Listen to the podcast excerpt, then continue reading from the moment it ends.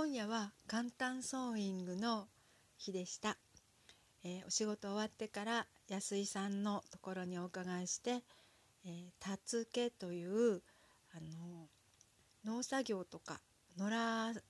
木って野良野良野原のの、えー、量野良切る野良木の一種のたつけを完成させてきました、えー、私のうちにはミシンがないんですね、えー、そもそもが縫い物とかはもう苦手という範疇に入っていたのでミシンを買うという選択肢も思ったこともなくてで、えー、これまで縫い物というのはこの数年前までは着物を着る時に半襟をつけないといけないのでそれを縫うぐらいですかね本当にやらなかったですね。でも山本勝子さんかっこちゃんと一緒にいる時間が増えるようになってからあのワンピースを縫うっていうのはそんな難しいことじゃないよって型紙いちいち起こさなくっても手でチクチクチクチクしてちょっと返すっていう返し縫いあの全部を返さなくていいんだよっていうのを教えていただいてから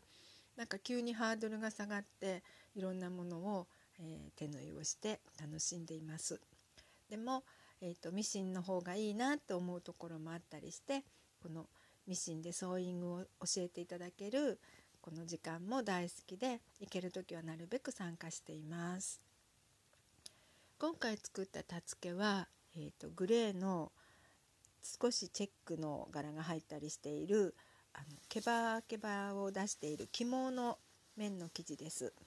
で多分冬にはあったかいんじゃないかなと思って買っていた生地があったのでそれでたつけを作りました、えー、この他に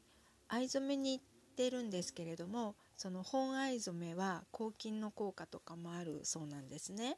でその藍染めの面のダブルガーゼの端切れがあるのでそれで、えーと、マイ箸を入れて持って歩くための箸袋を作ることにしました。これは、えーと、四角い布を三角に折って、えー、